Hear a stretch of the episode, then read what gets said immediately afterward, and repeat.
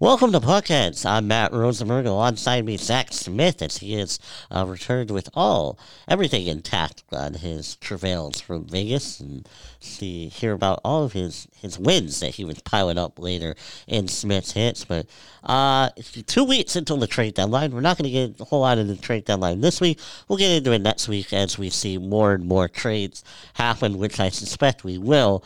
Uh, but this week, our, our first topic is Alex Ovechkin's chase for 700. I believe it's it's either going to be on national TV tonight or it's on ESPN Plus. It's on one of the two. Uh, I've seen conflicting information from both of them. I think NBC switched it out and put the Washington game on their uh, cable sports network tonight, but I'm not entirely sure. But Zach, I mean, think about this. Ovechkin's on the cusp of a tremendous accomplishment, one that really, until a couple weeks ago, didn't look likely uh, that he might even get there this year until he had this huge goal scoring surge. He's tied for first uh, in the NHL for goals scored this year. He's at 40.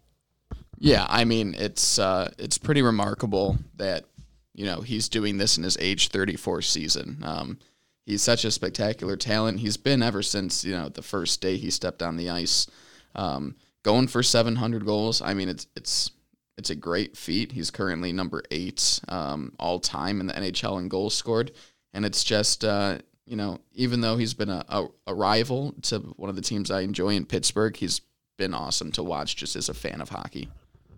Yeah, he has, and one of the things that you've seen with Alex Ovechkin is just I, I mean, he's you mentioned it. He's what going to be 34, or he is 34 already, and he just continues to get it done. And I mean, look at it in the pace. I don't think there's any reason why he can't get another dozen goals this year and be at 710. And if he's around the 710 mark, uh, he's not too far from Mike Gartner then, who I believe is at 717, uh, which would be the next person that he's going to pass up. He's passed up a bunch of guys.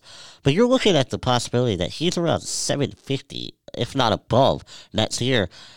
I I personally think that he is going to eclipse Wayne Gretzky's goal scoring. I know he's a little bit what he's 196 away from tying Gretzky, but look, if he just maintains, and I was talking about this to uh, Pat when I was on Saturday, is that if he maintains a 30 goal pace, right? Let's say he finishes at 710, he would have 890 at his age 39 40 season at the end of it which means he'd only need five. And, and really, if you think about it, if he goes to you know forty a year, he's going to be there in five years. I mean, the way that Ovechkin scores goals, I just don't see him slowing down anytime soon.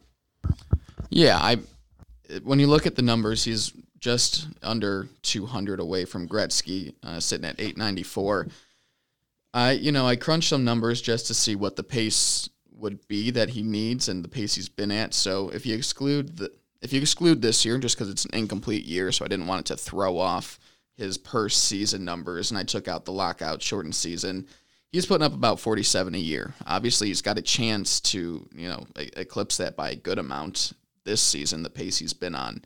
So if he stays that hot, he needs four years to four to five years to catch Gretzky. If he goes down to, like you're saying, that shorter 30 a year, um, he might need a few more years, but – you know, I think it's going to be close. I think he'll end in the top three. Whether he catches Gretzky, I'm not sure. Just because the league's becoming so fast and so athletic, um, you know, I don't think the game's going to pass him by just because of how talented he is. But I think it's going to be close once you get to that 36, 37. You know, there's only a few players that remain super competitive at that point. If anyone in the league's got it right now, I mean, why not Ovechkin? He's been so good for so long. Yeah, and I apologize. Uh, Mike Gartner's at 708. I'm thinking of Phil Esposito at 717. But you look at it, he probably has a legitimate chance to pass Gartner here in the last two months of the season at 708. And he has, you know, the way he's scoring goals. I mean, if he's going to get to 55 this year, that's going to put him right on the doorstep of Phil Esposito. Uh, after that, Marcel Dionne is in fifth at 731. At 741 is Brett Hull. So I, I, I don't see any reason why he's not in the top four by the end of next season. And then you have Jaromir Jagr at 766, Gordie Howe, of course, at 801, and then Wayne Gretzky at 894. To me, I mean, I just think of, okay, I think he's going to get to 710 by the end of the season. And if he gets to 710, and you know then 40 puts them at 750. Then you're only 140 away, where really you only need four seasons of 35 to get to or 36 to tie Gretzky which to me is doable for Alex Ovechkin. If he can get another 40, 40 goal season, he doesn't even have to average 40 over the next four seasons. I just, I don't know. To me, I think he's going to get there, Zach. I think he's going to be effective well into his late 30s, and he'll do enough damage where, you know, I, I just don't see Ovechkin falling off a cliff goal scoring wise. Yeah, I think it'll be close um, for him. I, I can't really say one way or another if I think he's going to get there or not, just because, you know, it 200 goals is a lot. Obviously, we, we take it a little bit for granted because he's been so efficient for his whole career. Um, I certainly think he's going to end up at least number two. I think he'll eclipse 800, and uh, I think you said Howe is at 801 in, in the second place. So, um, you know, I, I think it comes down to when you look at some of these records, you know, what kind of not even the athlete, what kind of person are they? You know, some guys, they want those records. Some guys, you know, they'll play and they'll extend themselves a few seasons to get those records. Is Ovechkin like that? I think all signs indicate yes. He's been competitive, um, you know, his whole his whole career. Um, you know, he's one of the best competitors in the game. I think it would be a lock for sure if Washington hadn't won that cup because I think not only would he be chasing Gretzky, he'd be chasing that elusive cup, but now that he has that, who knows if he's going to want to stick around till his age 40 season or if he's going to want to play two more years and enjoy um, his health as you know a 36 or 37 year old he's got a good chance. I mean it's going to be close. I think he eclipses 800 easily and we'll just see it um, if he's wanting to chase down gretzky it'll be exciting to see him do this uh, over the next couple of years and just see how close. I mean, it's a fun chase because it's one of those hollow records. You know, it's very similar when Bonds was going after Hank Aaron's record, and, and you know, you know, just that race, and, and it's, it's always fun when you see that history get into the game. So I don't know, it'll be interesting to see. I, I know it seems like you're on the fence, and and that you don't think he's gonna get it. I think he's gonna get it. Um, I, I, will say that your opinion I've heard from other people as well that they don't think he's going to get it. I just don't see him, you know, slowing down anytime soon. That's why I think Alex Ovechkin, by the time his career is up, will be the all-time goal scoring leader.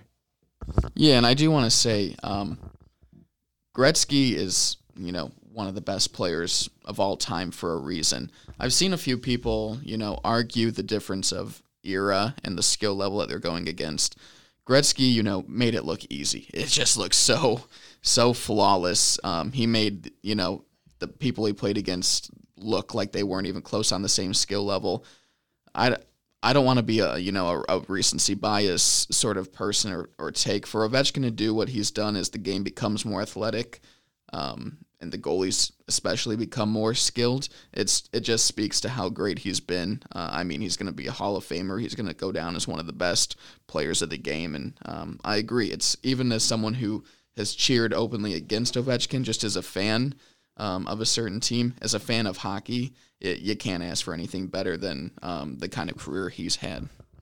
Yeah, don't forget the goalies were different at Gretzky's time. I mean, they didn't play butterfly style. They was all stand up, and you know, uh, to me, the goalies are better nowadays because they have better training when they're younger. Uh, they're bigger. Uh, you know, the pads are bigger. It's harder to me to score than the ones at Gretzky's era. I mean, think about all the times you just see a slap shot from 40 feet go in, and like the goalie just would try to stick their foot out to stop it, which seems incredibly dumb. Nowadays, when you know how you know how uh, fast a piece of vulcanized rubber gets. Um, it's pretty dumb, but you know people did a lot of dumb things back then. Um, all right, going to Alex Ovechkin. How about the Colorado Avalanche? They've won four in a row, seven of their last eight. Uh, only loss is to Philly on the road, uh, and then they won their last four games on this road trip including a 3 2 win against Minnesota last night. And the Colorado Avalanche have pulled within three points on the St. Louis Blues for not only the Central Division lead, but the top spot in the West. So let's face it, the top spot in the West is going to go to the winner in the Central Division. Uh, they will have the number one seed and home ice throughout the entire Western Conference playoffs. But, you know, this is a Colorado team that was struggling a couple weeks ago. And now that Phil Grubauer, uh, he's gotten into a little bit of a groove, this whole team Uh, you know, I think it's no coincidence. You know, Cale Makar is an engine that drives this team on the back end, along with Nathan MacKinnon, who scored his 34th goal of the season last night. Uh, this is the Colorado team, again, very impressive, making a run at the St. Louis Blues, who've been basically unchallenged for what, about the better part of three months now on top of the West? So I, I don't know what your thoughts are about Colorado, but uh, how about this? They have 18 wins on the road, second most wins on the road in the NHL. They are 26, 1 and 4 when leading after two periods. Yeah, I mean, Colorado, we talked about it from, um, you know, the podcast that previewed the season. We both had them as, you know, making that next step this year. Obviously, they get into the playoffs last year. They make a surprising run. Um, they don't go as deep as they probably wanted to, but um, you know we saw them as that team on the rise, and we're seeing it play out. You know, late into the season. At this point, as you said, they're only three points back. I still think I think St. Louis is going to hold that top spot. I think you know they struggled. They're three, five, and two in their last ten. Um, they, you know, we've we know that they can take those challenges and still rebound from it. I think it's pretty clear these are the two best teams in the West, um, and easily two of the best teams in the entire league. So it's really going to be a, a, race to the finish, I think, for both of them. Um, I don't have a dog in the fight. I love watching Colorado play. They're so exciting, not just on the offensive end, which we knew they had the pieces for, but now they've got the goaltending and defense to go along with it. So, um, it's tough. I, am not going to be surprised if they overtake the Blues, but it's pretty clear one of these top two teams, uh, you know, the West is going to have to go through them. Do we really know, like, you know, we know who the two best teams in the West are, but we don't really know what the third best team in the West is because it's just a cluster of teams in the Pacific. You have Dallas, you, you know, and teams below Colorado and St. Louis in the uh, you know in the Central Division. It's going to be very interesting to see is there a team that rises up and is able to assert their dominance in just this cluster muck of a Western Conference beneath Colorado and St. Louis. Yeah, I, and this is kind of going into our our next topic, um, just how crazy the West really is once you're outside those top two teams. I don't want to be someone who just makes my decision based off the points because if you go down, Dallas sits at number three in the Central with 67 points, and that's more than any team in the Pacific has. So I don't feel comfortable saying that Dallas is better than Vancouver, Edmonton, Vegas, Calgary. I mean, they've got more points, but I really think the Pacific has just cannibalized itself so much that the points kind of uh, they understate how good that that division really is. But I don't know, man. It's tough. I, once you get past St. Louis and Colorado, I think Dallas is pretty solid uh, in that number three spot. But then you go one through three in the Pacific is still up in the air for me. The wild card is going to go between I think four teams. Um, whoever doesn't make it out of those top three in the Pacific. So I just, it's fun. It's exciting because it is so highly contested. But man, I don't have any clarity on what's going to happen. No, I don't either. And I think you look at this wild card race, and the fact is that I think it comes down to, you know, when you get rid of the three, you know, automatic spots in each division, the two wild card spots to me come down to six teams, and that's going to be, you know, whichever two of Calgary, Edmonton, Vancouver, Arizona, and Vegas don't make it in the guaranteed top three spots, along with Winnipeg, Nashville, Minnesota, and Chicago. I, to me, it's going to be you know those six you know teams are going to be the ones that ultimately fight for it, unless one of them can surge up and catch Dallas in the Central. Which I don't know. I mean, I would have said the Hawks a week ago the way they were playing, and then they give away points uh, left and right these past three games. And so, you know, just when you think that you have a team figured out and a team that's, okay, now ready to take charge, And then all of a sudden they don't. And so it's going to be very interesting to see. Uh, now, let's face it, Chicago's worst matchup is probably against Colorado in the playoff series. So, you know, that would be the one team that Chicago probably wouldn't want to see. And But they have their own issues. Um, I mean, you look at this Wild West uh, wildcard race. Right now, Winnipeg and Calgary have the two wildcard spots with 63 and 62 points, respectively. Arizona is only one point out. You have Nashville that's only three points out. They've had a nice little surge. And then you have Minnesota and Chicago that are only trailing Calgary by four. And you know, you have Calgary that has the Mark Giordano injury. That's a huge injury for the Calgary Flames. Arizona, Darcy Kuemper, uh, you know, Taylor Hall hasn't looked right.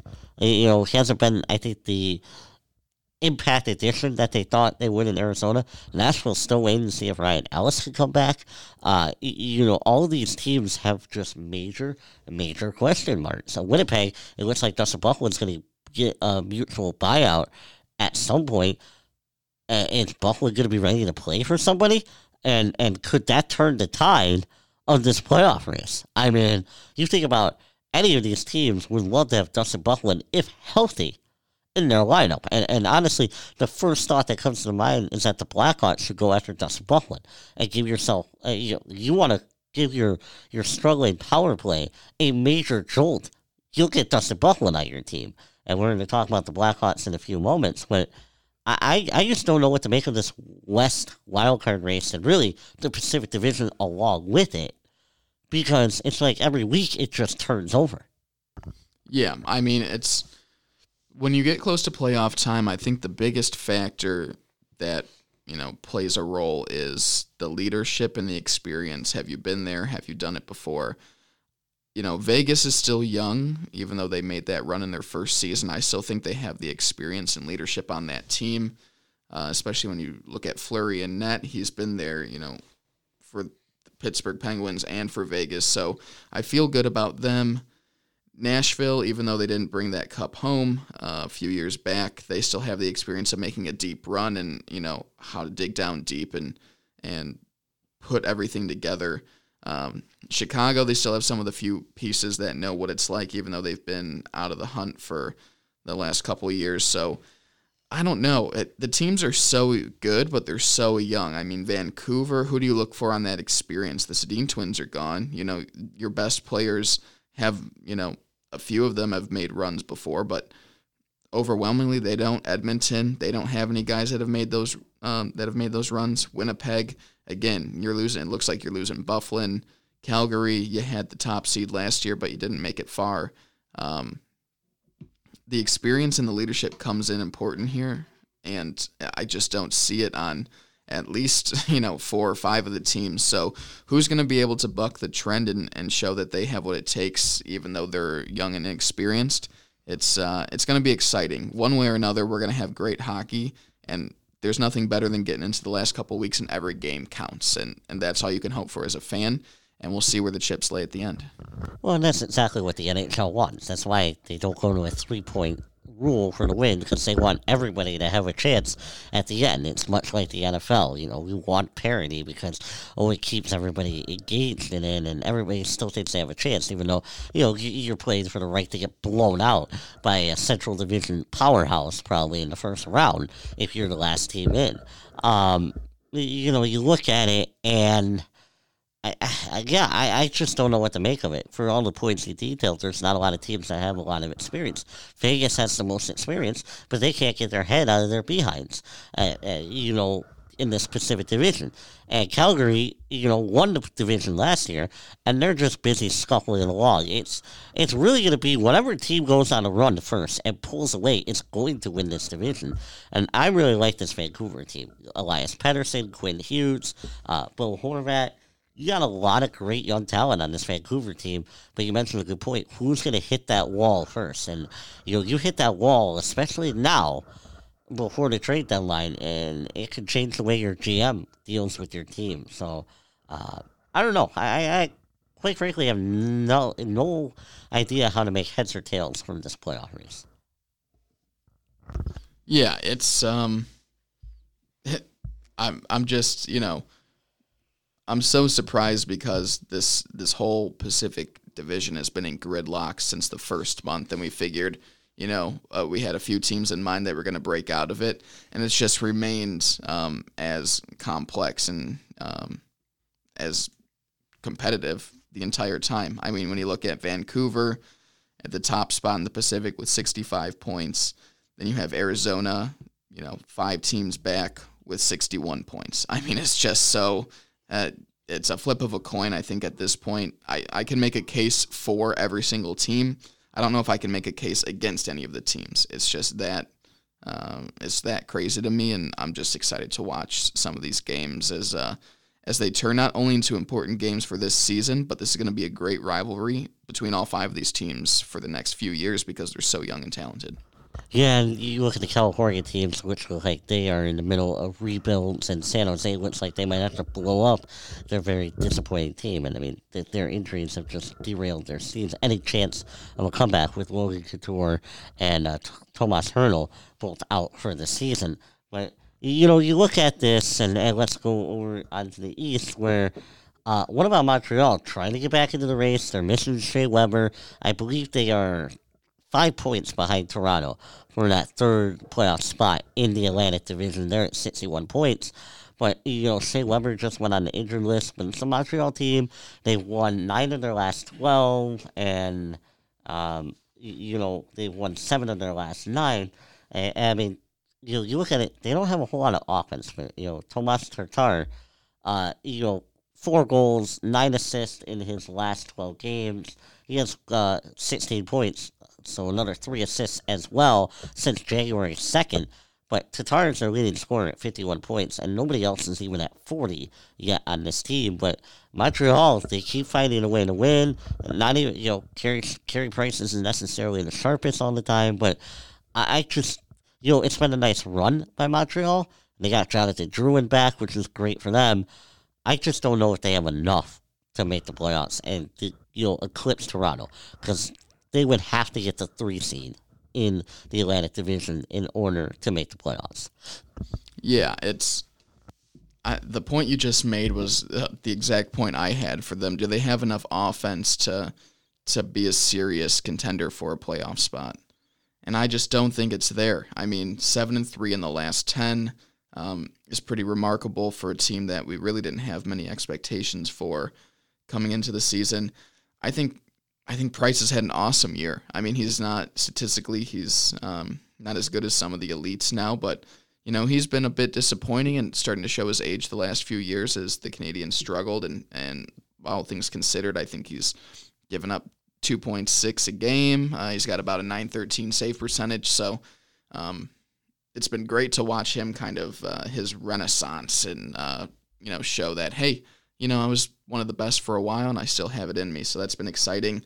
At Montreal, I don't think they have it, but I think they have this. I think they have the team and the and the style of play to stay in it until the last week and to you know have a chance if they can't make it in to ruin some other team's chances um, that are close to that wild card spot. I mean, they've got a zero goal differential, which means even though their offense is pretty lame at this point, I mean, um, they're playing good defense and they're playing you know good with their goaltending. They've had a few injuries there. I think they've had four guys in net this year. Obviously, Price is your main one, but they've been kind of doing a rotation for that backup spot. They, you know, they don't take too many penalties. They're pretty disciplined. They've got enough to stay competitive, but I just don't think they have the it factor to get them past Toronto, and at that point to even make a, a good playoff run if that were to happen. I agree. I, I just I just don't see it at the end. Um, and I just, you know, it, would be great for Montreal. I just don't see it. We are going to talk. I'm going to mention them as a potential spoiler of a team when we get to our top three list. All right, let's go to the Blackhawks. Rough week. Uh, they uh, trying to think. It was Tuesday that they were down. I want to say two nothing and lost to Minnesota. Uh, came back to tie it. Lost it in overtime to Minnesota. Uh, the next night they uh, okay, look, I got I thought they got hosed by the reps. Uh, you know, Drake Caggiula uh, scores what appears to be the go-ahead goal with a minute remaining in the third period. I, it didn't look like the Boston players really stopped playing to me either. Um, you know, but Blackhawks wind up losing in overtime instead of winning in regulation. And then last night they're up two nothing against the Winnipeg Jets, and they give up five unanswered goals, which is unacceptable. Uh, you could see the tide turning, and, to give up so many grade A chances uh, while you're on the power play.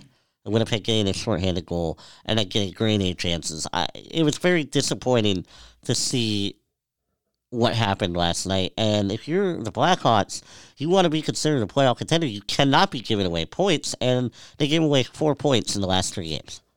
Yeah, I mean, you mentioned it. That Minnesota game is one that you have to have. I mean, they're one of the teams that you, you need to get ahead of, and you need to start separating yourself. And as you lose those games, um, you know it's tough, even though you fought back into it. Boston again, you can um, have your thoughts about what the refs did.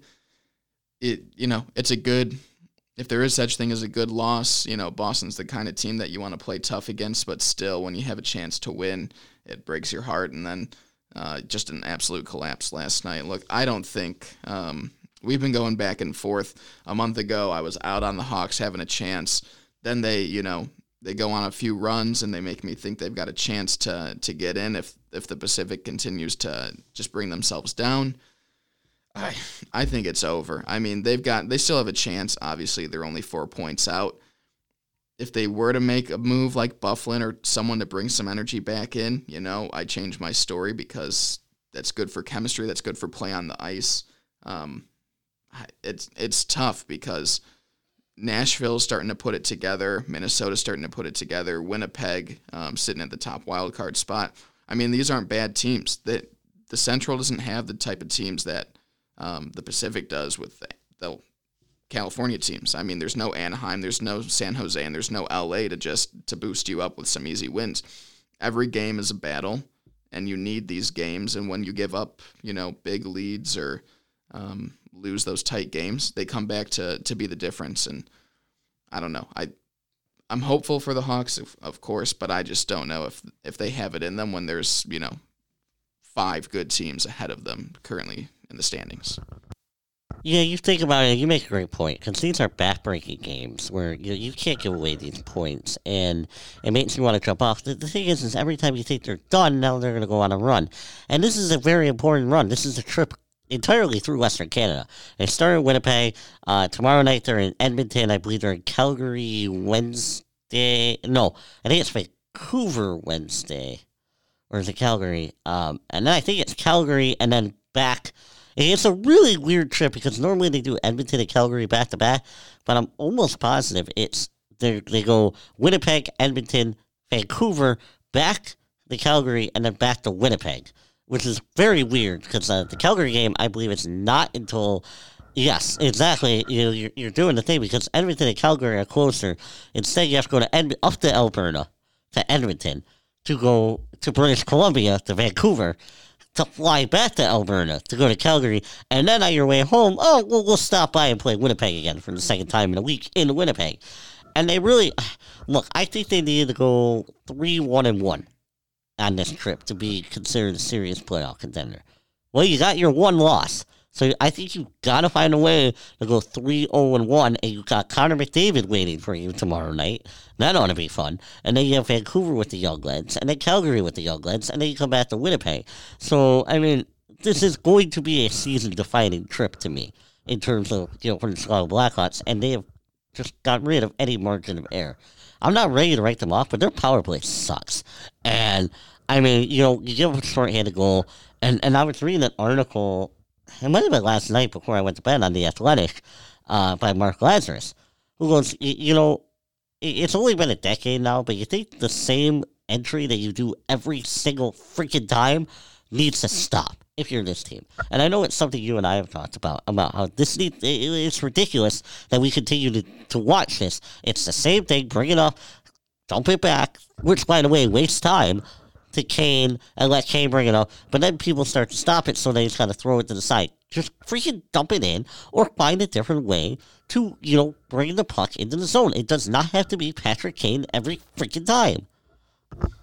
Yeah, I I couldn't agree more. We've been pretty critical of uh, Jeremy Colliton this whole season, and um, look, it's not that the Hawks players aren't talented. It's not that the system they run is necessarily bad or you know isn't one that can lead to success.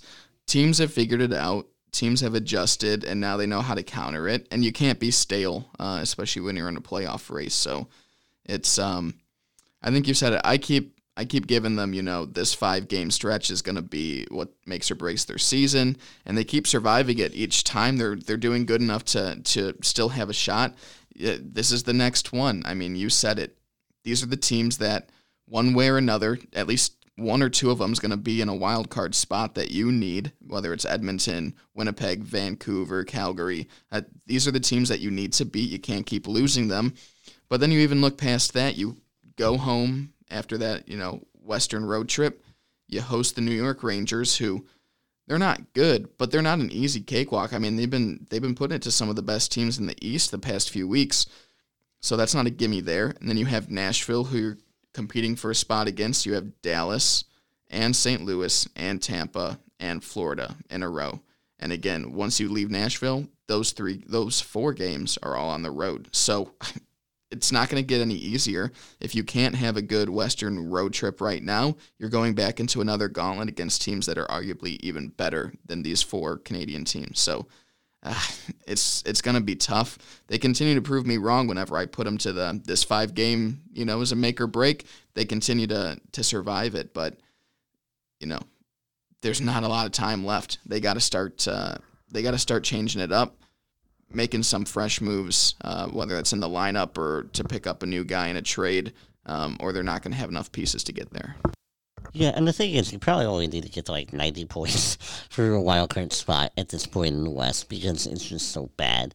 Um, I I don't know. We'll see, but um, it'll be interesting to see because I, I think if you're to make a move, you got to make it this week and make a trade rather than wait till the trade deadline and try to strike early. And I really feel like this team is just like one or two pieces away from really being a solid team. Not not a great team, but a solid team that could give a lot of people trouble in the playoffs. But uh, we'll see if the core can do it. Um, which actually, this Blackhawks talk leads me into uh, our top three. I thought it would be fun to change it up because I figure our top three was going to be a rotation of four teams, Zach, uh, and all residing in the Eastern Conference of Tampa Bay, Boston, Pittsburgh, and Washington. So I said, uh, what was it? It's the top three teams uh, currently on the outside, right, of the playoff picture. And uh, so my third team is the Chicago Blackhawks. Can this old core do it? Can Kirby Dach continue to improve? Kirby Dach looks, has looked great at times. Has looked really, really good. Uh, that move he did against Boston, where he stripped, and I forget who he stripped, but and then made a one on three, caused the penalty. I, I mean, that's a top end play that not a lot of NHLers can make. And, and I thought that was just terrific as a barometer of where his growth is. Uh, my second team is the Philadelphia Flyers, and let me give you something, okay? So I, I looked at their final 10 games, okay? If Philly can stay and keep their head above water, and right now they are tied I, for the last playoff spot. Um, and yeah, so I kind of cheated, but, you know, they are, what, sixth in their division. So their final 10 games, uh, St. Louis at home, on the road at Dallas, at Nashville, versus the Islanders at home, and then at Detroit, at New Jersey versus Pittsburgh, at the Rangers versus Nashville at Buffalo. So look at that. Nashville could potentially be out of it. I mean, but you're looking at, you know, you have Detroit, you have New Jersey, you have the Rangers in there, you have Buffalo in those last in that stretch of the last six games you have a lot of winnable games there you're Philly. So you can keep your head above water, and the fact that you get St. Louis and Pittsburgh at home, along with the Islanders, there's a lot of points that Philly can make up in the final 10 games. Meanwhile, I went with Florida as my most intriguing one. They are two points behind Toronto. They've been flip flopping those two teams. They have a five game road trip followed by a five game homestand to end February, start March, which is going to be crucial. Uh, they have New Jersey twice. They have Detroit once. Uh, you know, so they still have winnable games on their schedule. They finished with a four-game road trip through Eastern Canada, so Montreal's in there, and Boston. And then after that is a three-game homestand against the Rangers, Ottawa, and then Washington to end the season, where Washington could have nothing to play for. So there's a lot of room for Florida if they can survive and keep their head above water that they'd be able to uh, have some possibilities to jump up there. Yeah, I mean, it's. I think there's probably five or six teams um, outside of Florida that could fit this segment pretty well, just because it, the wild card race is so competitive, and there's really good teams that are on the outside looking in. My number three, I went with Nashville. Um, I've been talking about them all year. I still believe that they have the pieces and the experience to put it together. Um, it's really going to come down to Pekka Rinne. You know, he's he's had a good year after some struggles early on. Um, can he continue to play at a level that gives them a chance? Can the offense start to produce a little more so that they can, you know, extend some of these leads that they have in the tight games they're playing? Um, I think they've got a good chance, but we'll see. I it's a team that um, I think has the pieces. We just have to see if they can make it past the Winnipegs and um, the cluster of the Pacific.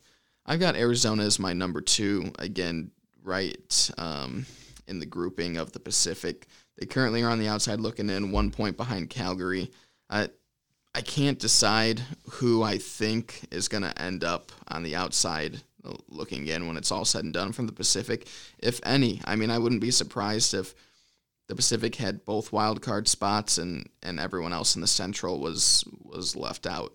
Uh, I think Arizona has some pieces. They showed it when Taylor Hall first showed up. He was producing.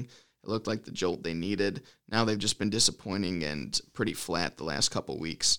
Uh, still good enough to remain competitive, but you know we'll see if they can start to put it together. My number one also is Florida. I mean, you just mentioned their schedule. They have a chance to make a run.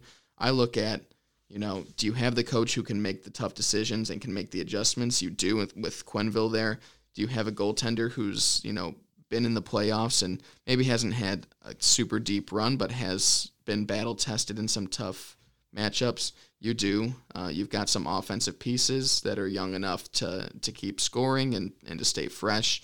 Uh, you've got the defense to to maybe hold it together with a good mix of youth and experience. I don't know if they're physical enough. Um, that's one of my one areas of concern. I mean, they're certainly talented enough, but when it comes down to such a long season, you know, are these other teams gonna play tougher than them? I mean, Philly will beat the crap out of you. Carolina is tough. You know, they're young, but they're scrappy. The Islanders, I'm not sure I'd put them in the tough category, but they're still very talented. Um, it's going to be interesting to see what Florida does because um, I think Matt and I have both been pretty clear throughout this year that we like them, and that's not just speaking of Coach Q, but uh, of the team that they've put together. I think they've got a good shot getting in. You know, they're sitting just a couple points out from Toronto in that number three spot. They're right behind uh, Carolina and Philly, three points out from the number two wild card spot they're good. Uh, they're talented. I think they got the best shot of any of the teams we've listed to make it in.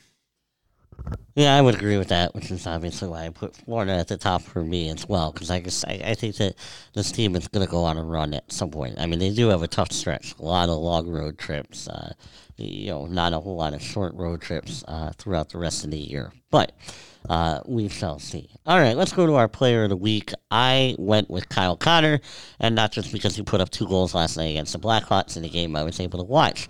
Uh, Kyle Connor, eight points in his last three games, eight points overall in this entire week, three goals and five assists, seven points in the last two games. Kyle Connor of the Winnipeg Jets is my player of the week. Yeah, I think that's a great pick because you've got a guy that's contributing to a team that currently sits in the playoff race, um, that number one wild card spot. I went with a guy who's playing for a team that's also right in the mix of things, Kevin Fiala with the Minnesota Wild.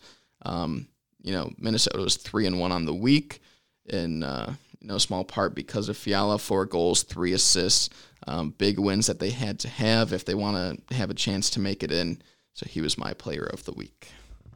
Uh, by the way, uh, Minnesota has games in hand on Winnipeg and Arizona. The Hawks do. Nashville has three games in hand on Winnipeg and Arizona. That always becomes an important part at this time of the year of the conversation. We have games in hand. Uh, Winnipeg and Chicago, I believe, have two games in hand on Winnipeg. Uh, Minnesota and Chicago have two games in hand on Winnipeg and Arizona. Um, and the rest of the wildcard teams have just one game. Uh, the Calgarys and uh, the trying to think if there's anybody else. Eh, I don't think I'm forgetting anybody else. But uh, my game of the week is going to be a Thursday night game. It is Edmonton at Tampa Bay. Uh, you get to see Leon Draisaitl, who leads the NHL in goals uh, in points, along with Connor McDavid, second, going up against Tampa Bay Lightning. Uh, Tampa Bay was my pick for either one, which I decided to choose. They're playing Pittsburgh tomorrow night, which should be a fantastic game. But I went with Edmonton, uh, going all the way across country to play the Tampa Bay Lightning uh, two days after they play the Blackhawks.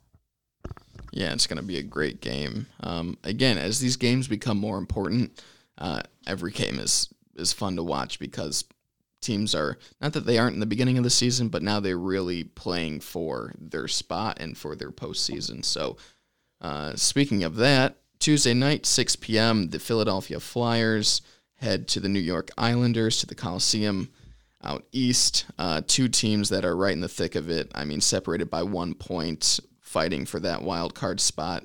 Um, I think they're going to be fighting for a wild card spot. I think Columbus is pretty secure in number three in the Metro. So, you know, these games are important. These are the games that either team has to have. Um, it's it's a battle for for making the playoffs. So I think it's going to be exciting. Expect a lot of fireworks. Um, I like Philly, but God, did you see the stat line of that game against the Devils? this week. Yes. I don't know how the hell you get beat. Okay, just to get beat 5 to 0 against the Devils is embarrassing. But the shot totals, I think it was like 46 to 14. It's just embarrassing. If you're Philly, you can't have any more games like that. That has to be your wake up call. I think it starts tomorrow night. Not the first time that they've gotten outshot like that this year. Uh, what was that? The game in Edmonton, like in November? It's just crazy. Yeah, it, it is just crazy. It is just crazy. Um, you know, but yes, uh, with Philly, I mean, yeah, and there's been several times. I, I want to say there was a game against Colorado that they got outshot like crazy too. So that's what makes me hesitant as a team that you think might make the uh, playoffs. All right. So Zach, you were in Vegas. I know you had a lot of luck. You didn't come home with empty pockets. And we're not here to talk about the Vegas trip, but it leads into our final segment of the podcast, Smith's Hits. And I know you got a lot that you want to cover this week. Yeah, absolutely. It was. Uh, it was exhilarating to be out in Vegas. I'll be honest, I um, came away with more money betting on the NHL. I pretty much lost money and everything else. I couldn't hit an NBA game to save my life. Good job. Um, I, you know, college basketball, what a crapshoot that is. Um, I did take the Chiefs for the Super Bowl, so that was my big win. Good call. Um, you know, I I think I went over five in my college basketball games on Saturday, the day before. I'd been thinking San Francisco 49ers for two weeks, and I realized I can't pick a game worth a damn, so I decided to switch Chiefs as I got up to the counter.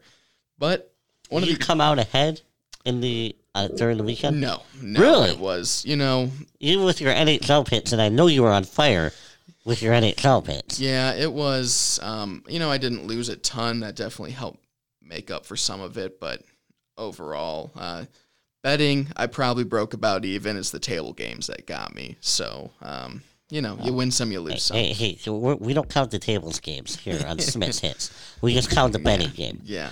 Well, my pockets were definitely lighter after a full uh, four days out there. But one of the interesting things, and you know, Matt, you and I were talking about it earlier today, is um, obviously you can bet on the individual games. You can bet on who's going to, you know, be the MVP, who's mm-hmm. going to uh, score the most goals. You can bet on anything when you're out there because it's all just a bunch of degenerates and it's awesome. Um, it's your kind of town. Yeah, it really is. I, I felt at home. So I picked up a sheet here, and this is from uh, a week and a half ago, but just showing the, the betting odds for who's going to win each division. And um, it's not surprising. Some of them I kind of wanted to go by the division, just the top three teams that are in each division right now and what their odds were, um, who's favored, things like that. So obviously in the Atlantic, the Bruins were going to be favored. They're minus 230. Um, they've got the number one spot, and Tampa's given them a good chance. That's um, I think that's really why they're at plus 200. They're right behind. Um, and as these games come down, I think Tampa's going to have a good chance, but an easy pick for those top two. It's funny they gave the same odds to Toronto and Florida. Just goes to show you how tight that number three spot really is between the two teams, and I think it speaks to uh, to what we've been talking about the last few weeks. Uh, it's going to be a toss up with Florida and the Toronto Maple Leafs. Going into the Metro, same thing. Capitals big favorite. Penguins uh, a little bit behind them. They've got them separated by a few, um, you know, a few dollars. And here, Capitals are minus 400, Penguins plus 300. But I think Pittsburgh's a pretty good value because they do have a shot. Uh, Columbus, who currently sits at third in the Metro, they have them with an odds of plus 4,000. That's behind the New York Islanders.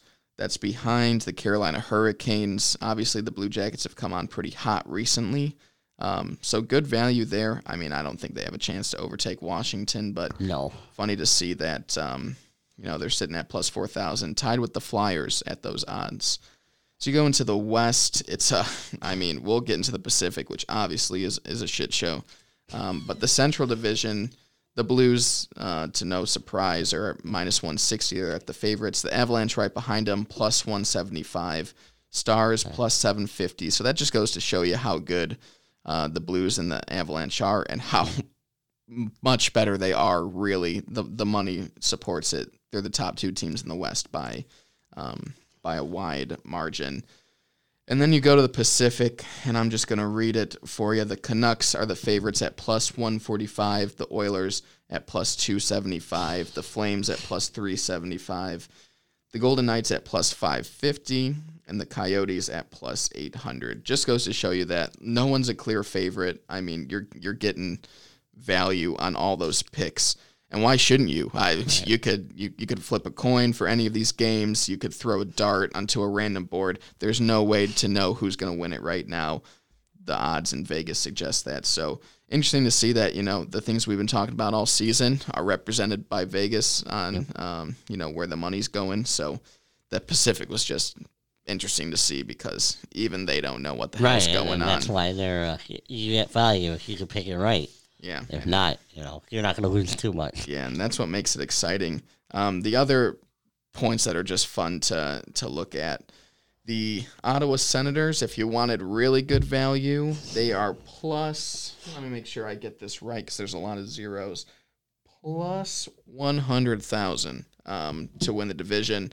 So that means if you bet a dollar, you're going to be rich for the rest of your life, but you're also going to lose a dollar because Ottawa is not good. Um, You're saying they got a chance.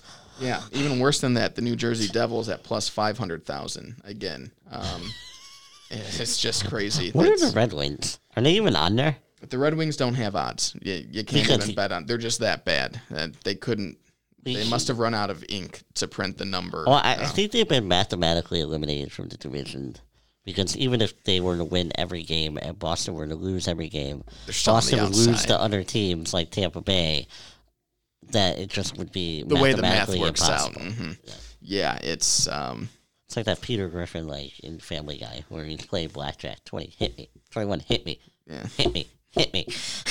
it's. Uh, again, this is a week and a half old, so I'm sure some of these other lines may be off as the Senators and the Devils and other teams start to get eliminated. Detroit did beat Boston yesterday. which you know is is crazy. Uh, I can't even imagine the value you got on that line because they were probably at plus seven or eight hundred. Just a just a crazy, um, crazy number. So Pretty crazy odds when you think about it. yeah, just yeah, it's it's always fun to look at the number. I mean, I think it's fun. Again, I'm a bit of a degenerate, so uh, Hey, hey, hey. it, it played You are well. not a degenerate. You are a generate. Good. I don't- I don't I'll even take know. it. Yeah. Yeah. As long as I can generate some money with these picks, let's hop into three exciting Tuesday night games uh, that we've got on the docket. Number one, Ottawa at the Colorado Avalanche. Um, again, Colorado, one of the hottest teams right now. Ottawa, uh, about to be, if not already, mathematically eliminated from any contention. So minus 310 on the money line just speaks to how much of a favorite Colorado is. I still think it's good value there. Um, they should, you know, if everything goes according to plan, Colorado should demolish the Ottawa Senators. Number two game, St. Louis Blues at Anaheim. Again, a matchup that feels overpowering. Uh, the line sits at five and a half. I I just think St. Louis is going to score more than that, um, or they're going to score enough to be competitive. And Anaheim's been sneaky offensively the past few weeks. They've they've had a few games where they put up a few goals. Um, all it takes is a couple to sneak in there, and you're going to get your over. So I think there's good value in that game. The final one that I was going back and forth, and Matt can attest to this because I just couldn't pick a third game. The, these lines are so close, and I want to, I don't want to pick all easy, easy games. I want to find some that you know either have good value or have exciting lines. So I went with the Carolina Hurricanes at the Dallas Stars. Dallas at home is minus one and a half. I think Carolina with the points is good value. Again, Dallas is you know they're a good team. Um, they're getting better on on their home ice. Carolina can be hit or miss in some of their games, uh, especially when they're on the road, where they've been they've been better than um, people thought they were going to be. I just think you know I could see it going into overtime. I could see it going into a shootout. So Carolina with the points feels like good value. Uh, those are going to be my three games for Smith's hits this week. Yeah, I thought about that Carolina Dallas game as a game to watch, game of the week. Uh, I think it will be very good. By the way, you know who's going to be very, very, very happy in about two months? Potentially the Ottawa Senators, because remember that Erik Karlsson trade? they have San Jose's uh, number one pick this year because of Erik Karlsson re-signing with San Jose Sharks. So considering the San Jose Sharks are what second worst in the Western Conference, I believe Ottawa will could potentially have two of the top five odds for their picks uh, this year. Which uh, you know, after allowing Colorado to take your pick last year to take Bowen Byram, was it last year or was it two? It was last year. Yeah. yeah. Yeah, that was dumb. Yeah, it could. I mean, it could really work out. You talk about a rebuild. Um, you get two top five Yeah. picks, and suddenly uh, you pair them with some of your your other young talent. It's uh, it's exciting to watch. Forgot to mention, um, as Matt, you know, said last week, and um, after a good week of betting, twenty seven and sixteen on the pod picks.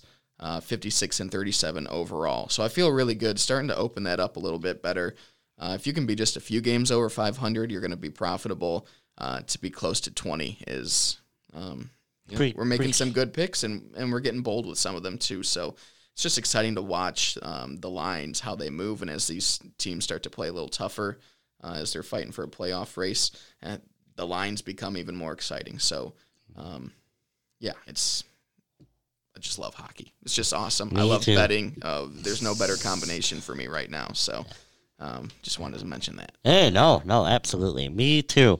All right. So that is all the time that we have for this week. It's hard to believe we almost went an hour today. I did not think we were going to go close to an hour uh, when I was when we were planning this, but we did. And actually, next week will be fun. Uh, we will definitely get into the trade deadline. I suspect there will be some moves, and we'll talk about some players and teams that we're going to watch come trade deadline because in two weeks we are the official post trade deadline show for a podcast, you know, here. Uh, uh, not that like we're the official official, but you know we'll be able to talk about the trade deadline because it will have happened like literally three hours before. So looking forward to it. So for Zach, I'm Matt. Have a great week, everybody.